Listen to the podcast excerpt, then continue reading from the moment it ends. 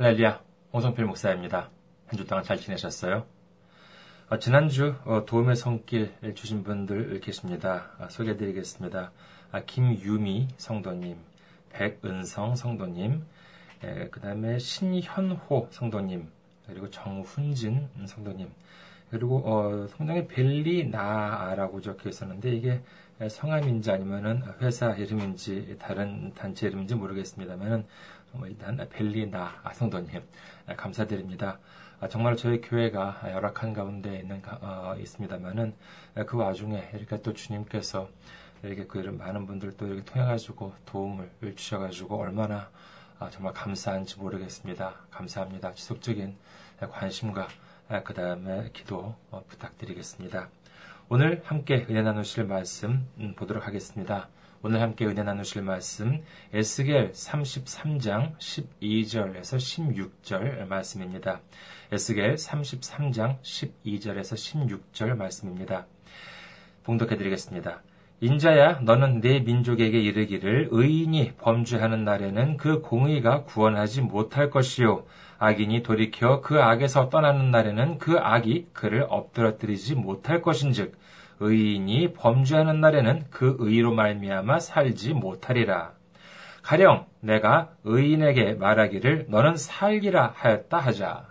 그가 그 공의를 스스로 믿고 죄악을 행하면 그 모든 의로운 행위가 하나도 기억되지 아니하리니 그가 그 지은 죄악으로 말미암아 곧 그 안에서 죽으리라. 가령 내가 악인에게 말하기를 너는 죽으리라 하였다 하자. 그가 돌이켜 자기의 죄에서 떠나서 정의와 공의로 행하여 저당물을 도로 주며 강탈한 물건을 돌려보내고 생명의 윤례를 지켜 행하여 죄악을 범하지 아니하면 그가 반드시 살고 죽지 아니할지라. 그가 본래 범한 모든 죄가 기억되지 아니하리니 그가 반드시 살기라. 이는 정의와 공의를 행하였음이라 하라. 아멘. 할렐루야. 하나님을 사랑하시면 아멘 하시기 바랍니다. 아멘. 오늘 저는 여러분과 함께 현재 진행 중인 믿음이라는 제목으로 은혜를 나누고자 합니다. 얼마 전에 한 기독교 신문을 보니까는요, 다음과 같은 기사가 실려 있었습니다. 기사 제목은 이렇습니다. 목회자 10명 중 5명 구원 잃어버릴 수도 있다. 이것이 제목이었습니다. 그 내용을 보니까는요, 간략하게 소개해드리자면 다음과 같습니다. 이는 한국의 총신대학교, 한국 뭐 유수의 총신, 신학대학 중에 하나죠.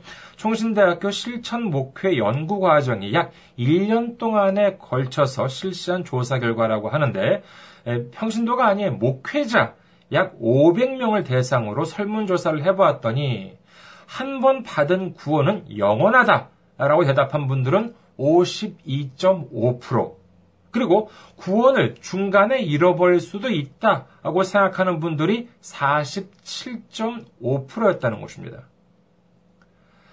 저도 가끔 다른 목회자 분들의 말씀을 전하는 것을 듣거나 아니면 그분들의 글을 읽거나 해가지고 많은 도움을 받습니다. 이를 통해 저도 많이 배우기도 하고요. 은혜도 많이 받기도 합니다.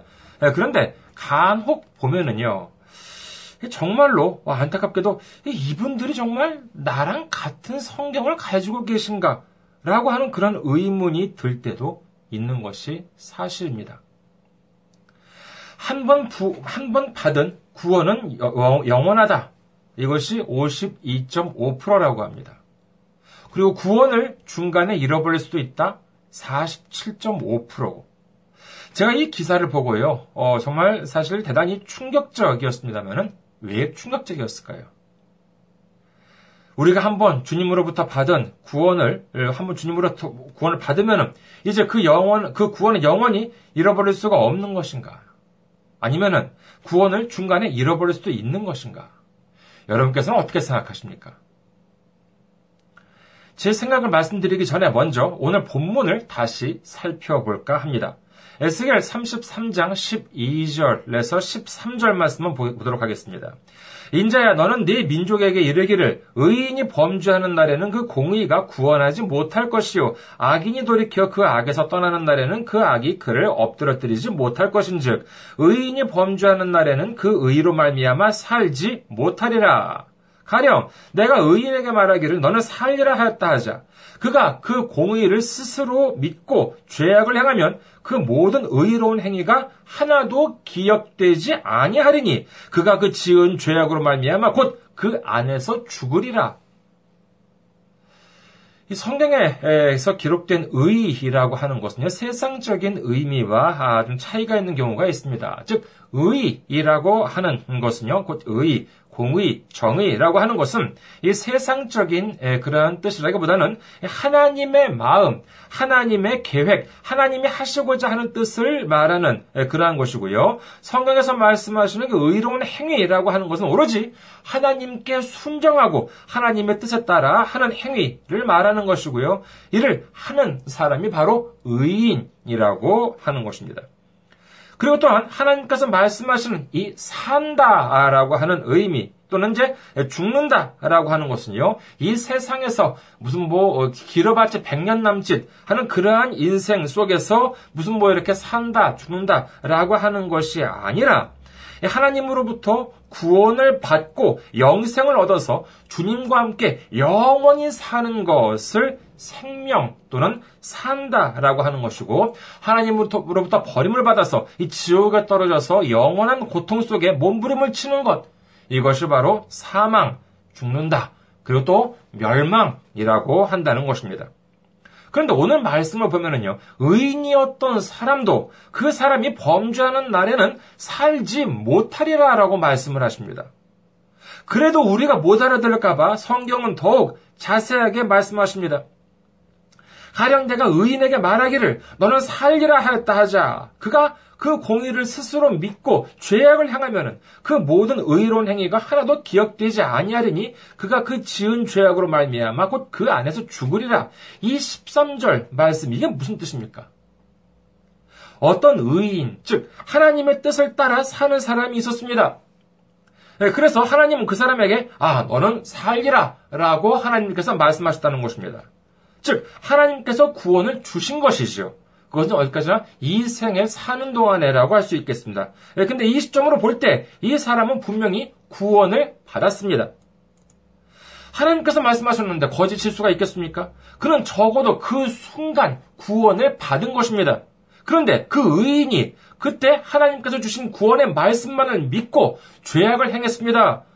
그런데 만약 한 번 받은 구원이 영원하다고 하면은 그가 나중에 아무리 죄악을 행하였다 하더라도 여전히 그는 구원받은 사람이어야 하지 않겠습니까? 하지만 성경은 뭐라고 말씀하십니까? 아무리 구원을 받았던 의인이라 하더라도 죄악을 행하면 뭐래요? 과거에 행했던 그 모든 의로운 행위가 하나도 기억되지 않는다고 하십니다. 그러면서 그가 그 지은 죄악으로 말미암아 곧 그 안에서 죽으리라라고 성경은 말씀하고 계십니다.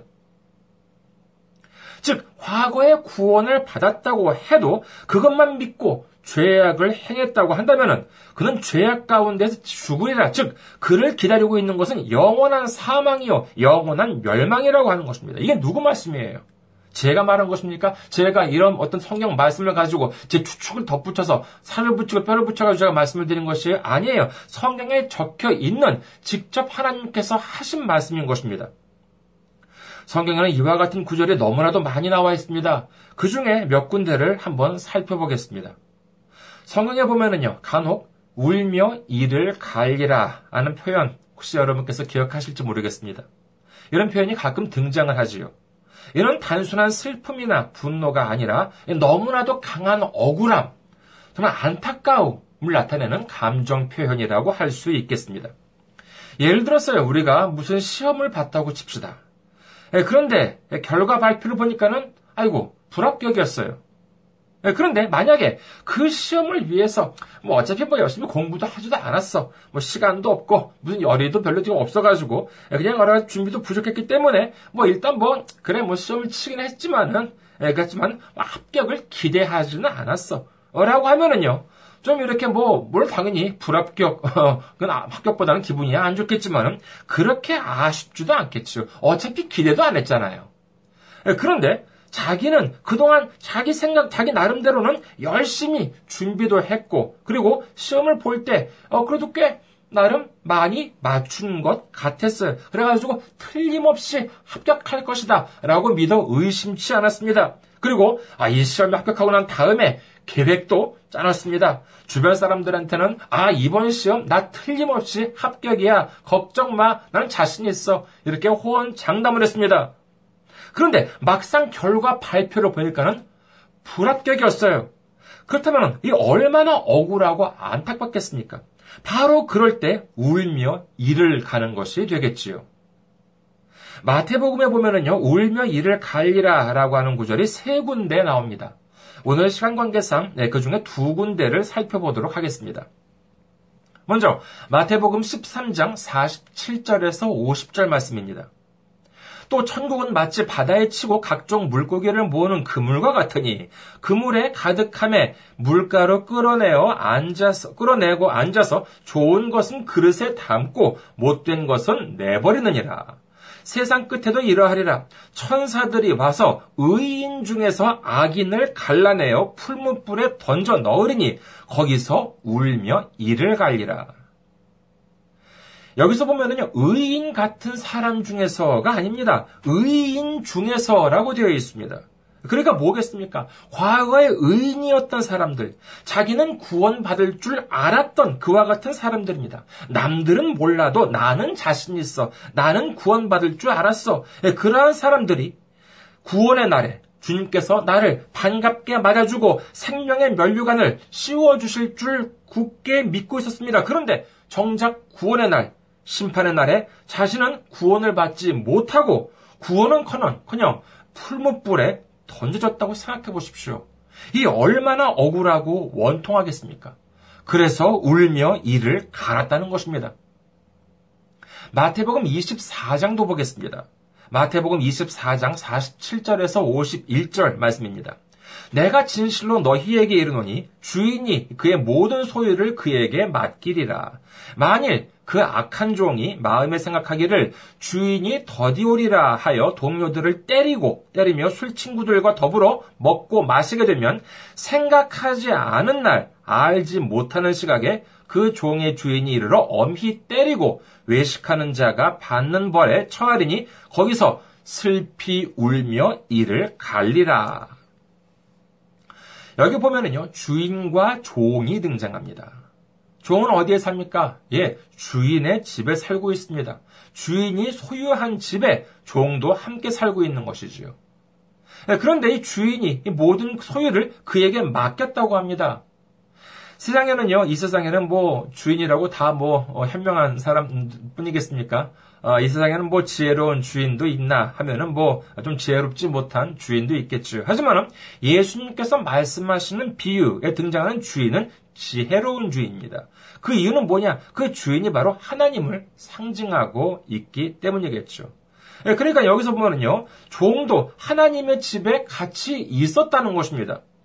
신앙이 있었던 것이죠. 하나님께서 악한 사람, 그리고 하나님께서 악한 사람, 뭐 그런 사람을 맨 처음에 종으로 두겠습니까? 그렇지 않겠습니다. 그리고 그것만이 아니라 하나님께서 자신의 주, 주인이 자신의 소유, 모든 소유를 맡겼다고 합니다. 예, 그런데 그 맡기는 사람이 맡기는 종, 종일 악한 종 불의한 사람한테 자신의 모든 소유를 주인이 맡기겠습니까? 아니죠. 그럴 리가 없겠습니다. 적어도 그러니까 적어도 그 시점에 있어서 그 종은 의로운 종 주인의 말에 순종하는 종이었을 것입니다. 예, 그래서 주인은 그 종을 축복했습니다. 그리고 종을 신뢰했습니다. 예, 그래서 주인의 그 모든 소유를 그 종에게 맡겼다는 것이죠. 그러면 단순히 맡겼다는 것만이 아니라 권력이 생깁니다. 영향력이 생기는 것이죠. 하지만 이 종이 어떻게 되었습니까? 많은 소유를 맡게 되고 많은 권한이 생기자 이 종은 어떻게 되느냐? 악하게 변했습니다. 주인은 이제 멀리 보이지 않는 곳을 떠났다. 언제 올지도 몰라. 이제 내 세상이다. 그러고는 동료들에게 폭력을 휘두르고 술 친구들을 불러서 먹고 마시고 돈도 뭐 흥청망청 펑펑 쓰고 놀고 그랬습니다. 그런데 어떻게 되었습니까? 그 종이 미쳐 생각지도 못한 날, 생각지도 못한 시각에 주인이 갑자기 돌아옵니다. 주인이 돌아와 보니까는요, 집골이 어떻게 되어 있었겠습니까? 온 집은 엉망진창이고 음식에다 쓰레기다 하는 것이 여기저기 지저분하게 널려 있고 냄새는 진동을 하고 온갖 나쁜 놈들이 들어와서 술잔치를 벌이고 있습니다. 금고를 열어보았더니 주인 돈을 다 써버리고 텅텅 비어 있어요. 그럼 종이 그때 깜짝 놀라겠지요. 아니 주인님 왜 벌써 오셨어요? 멀리 가신다고 하셨다면서요. 아 그럼 뭐 몇 년 동안 계신다고 오시는 거 아니었어요? 이런 뭐 말할 시간도 없습니다. 당장 주인이 어미 때리고 감옥에 던져놓는 것이죠. 그런데 왜 종은 거기서 왜 슬피 울며 이를 갈았을까요? 아, 자기가 잘못했잖아요. 하지만 이 종은 울며, 어, 슬피 울며 이를 갈았다고 합니다. 억울했습니다. 그 이유가 무엇이었을까요? 그 이유는 바로 그것이겠죠. 내가 옛날에 잘해줬잖아. 내가 옛날에 당신 말 잘 들었잖아. 아니, 그걸 좀 기억 좀 해주지. 옛날 생각은 안 하고, 어, 지금 좀 잘못했다고 날 이렇게 해? 라고 하면서 너무나도 억울하고 분하다는 것입니다. 하지만 아무리 분하다고 억울하다고 소리쳐봤자 소용이 없습니다. 그가 과거에 순종했던 것만 믿고 죄악을 행하면 그 모든 의로운 행위가 하나도 기억되지 않는다고 성경은 말씀하십니다. 아무리 과거에 주님의 말씀에 순종하는 의로운 종이었다 하더라도 지금 그 순간 정말 아무리 주님의 말씀에 순종하지 않고 의롭지 않은 그와 같은 종이었다라고 하면 과거는 아무런 소용이 없다는 것이 되는 것입니다. 그럼에도 불구하고 한 번 구원을 받으면 이제 어떤 일이 있더라도 그 구원이 번복되지 않는다, 잃어버리지 않는다, 이렇게 말씀하시는 분들 보면은요, 정말 얼마나 안타까운지 모릅니다. 일본의 어떤 유명한 목사님이 계신데, 이분이 바로 어, 그런 분이에요. 네, 그런데 하루는요, 저도 동영상 이제 여러 가지 보기도 하는데, 예, 이분이 요한계시록 강해 말씀을 하는 것을 들어보았습니다. 강해 설교를 하셨어요. 총 40회 나눠가지고 이 강해 설교를 이제 하셨는데, 예, 그날은 어, 제가 이제 들은 어, 그날은 이제 요한계시록의 2장을 다루는 시간이었습니다. 요한계시록 2장, 3장은요, 일곱 교회에 보내는 편지 내용이 나옵니다만은, 그날은 에베소 교회에 보내는 편지 내용을 주제로 말씀을 전하는 날이었습니다. 저는 매우 관심 있게 그 말씀에, 이 목사님이 하시는 말씀에 귀를 기울였습니다. 왜냐하면은요, 아까 말씀드린 대로 이 목사님은 한 번 구원을 받으면은 그 구원은 영원하다고 주장하는 분이셨습니다. 예, 그런데 이 주장을 완전히 부정하는 구절, 그 구절 중 하나가 바로 이 요한계시록 2장에 등장하거든요. 어디냐? 한번 같이 보겠습니다. 요한계시록 2장 4절에서 5절 말씀입니다. 요한계시록 2장 4절에서 5절.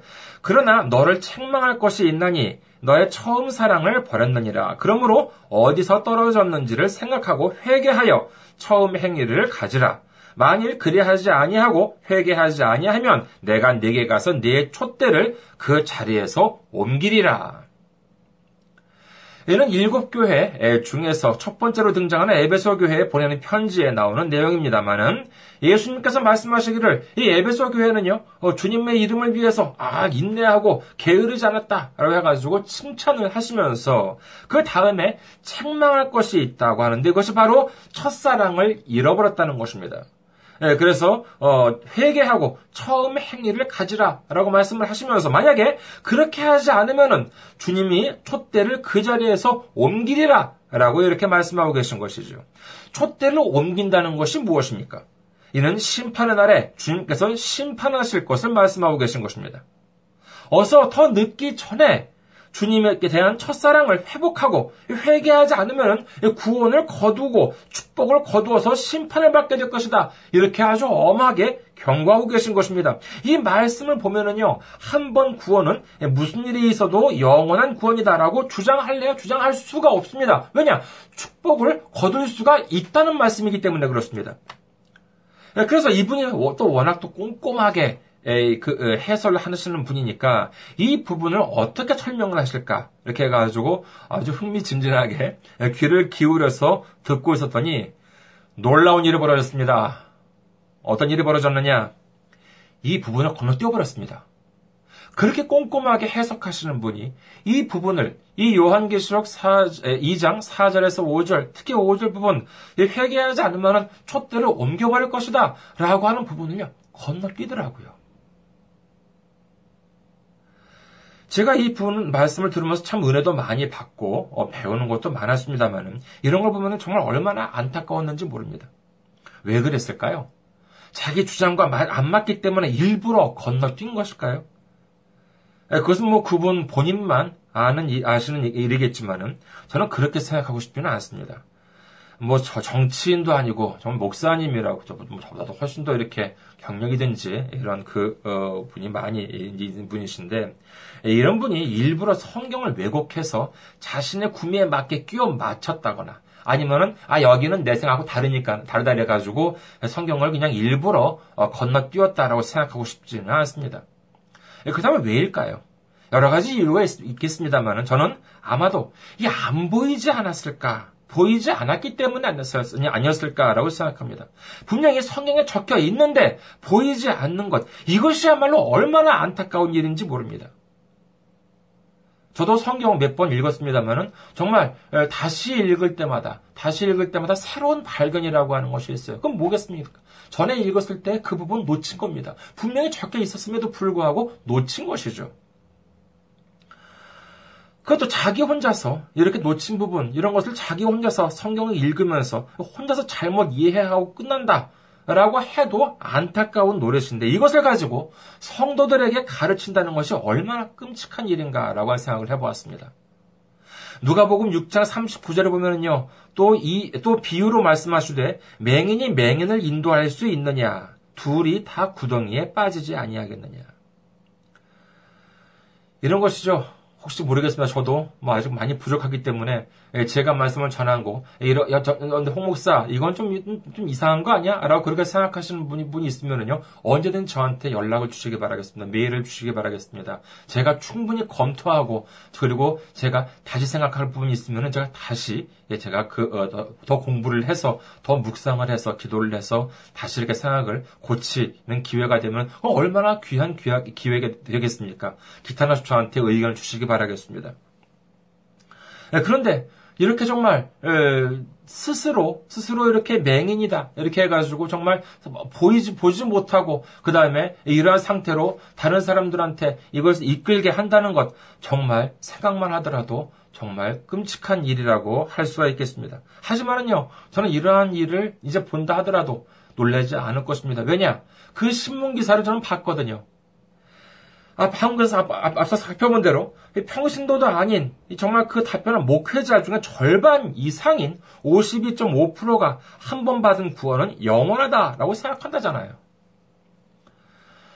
제 솔직한 말씀 드릴까요? 제 솔직한 생각 말씀 드릴까요? 정말로 그렇다면 얼마나 좋겠습니까? 어찌되었건 한 번 구원을 받았다면 그 다음에는 어떻게 되든 천국에 들어갈 수 있다. 이렇게 생각할 수만 있다면 참 속 편할 것 같습니다. 그러면서 이런 생각이 들었습니다. 요즘 인터넷에서 뭐 그 광고 같은 거 보면은요. 그런 뭐 그런 말 멘트 들어보셨을 겁니다. 먹고 싶은 거 다 먹으면서 살 뺄 수 있다. 운동을 안 해도 이것을 읽기만 하면은 몸짱, 근육질 몸매가 될 수 있다. 열심히 공부하지 않아도 그냥 듣기만 해도 이걸 듣기만 해도 영어가 는다. 이런 광고 여러분 보신 적이 있으신지 모르겠습니까? 모르겠습니다. 에, 그래 뭐 사실인지 아닌지 이 광고가 사실인지 아닌지 뭐 제가 알 바는 아닙니다만은요. 예를 들어서 이것만 보면 어떤 책을 주면서 다른 거 다 필요 없어 이 책 한 권만 보면 합격할 수 있다.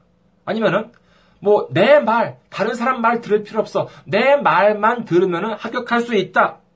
이렇게 예, 해가지고, 어, 정말 다른, 이, 이, 학생이, 이 사람이 다른 사람 말 다 안 듣고, 내 말만 듣고, 그 다음에 다른 사, 책들 하나도 안 보고, 그 책만 예, 보았다.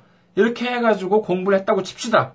그렇게 해서 정말로 합격을 하면은 다행입니다만은, 만약에 떨어지면 어떻게 하겠습니까?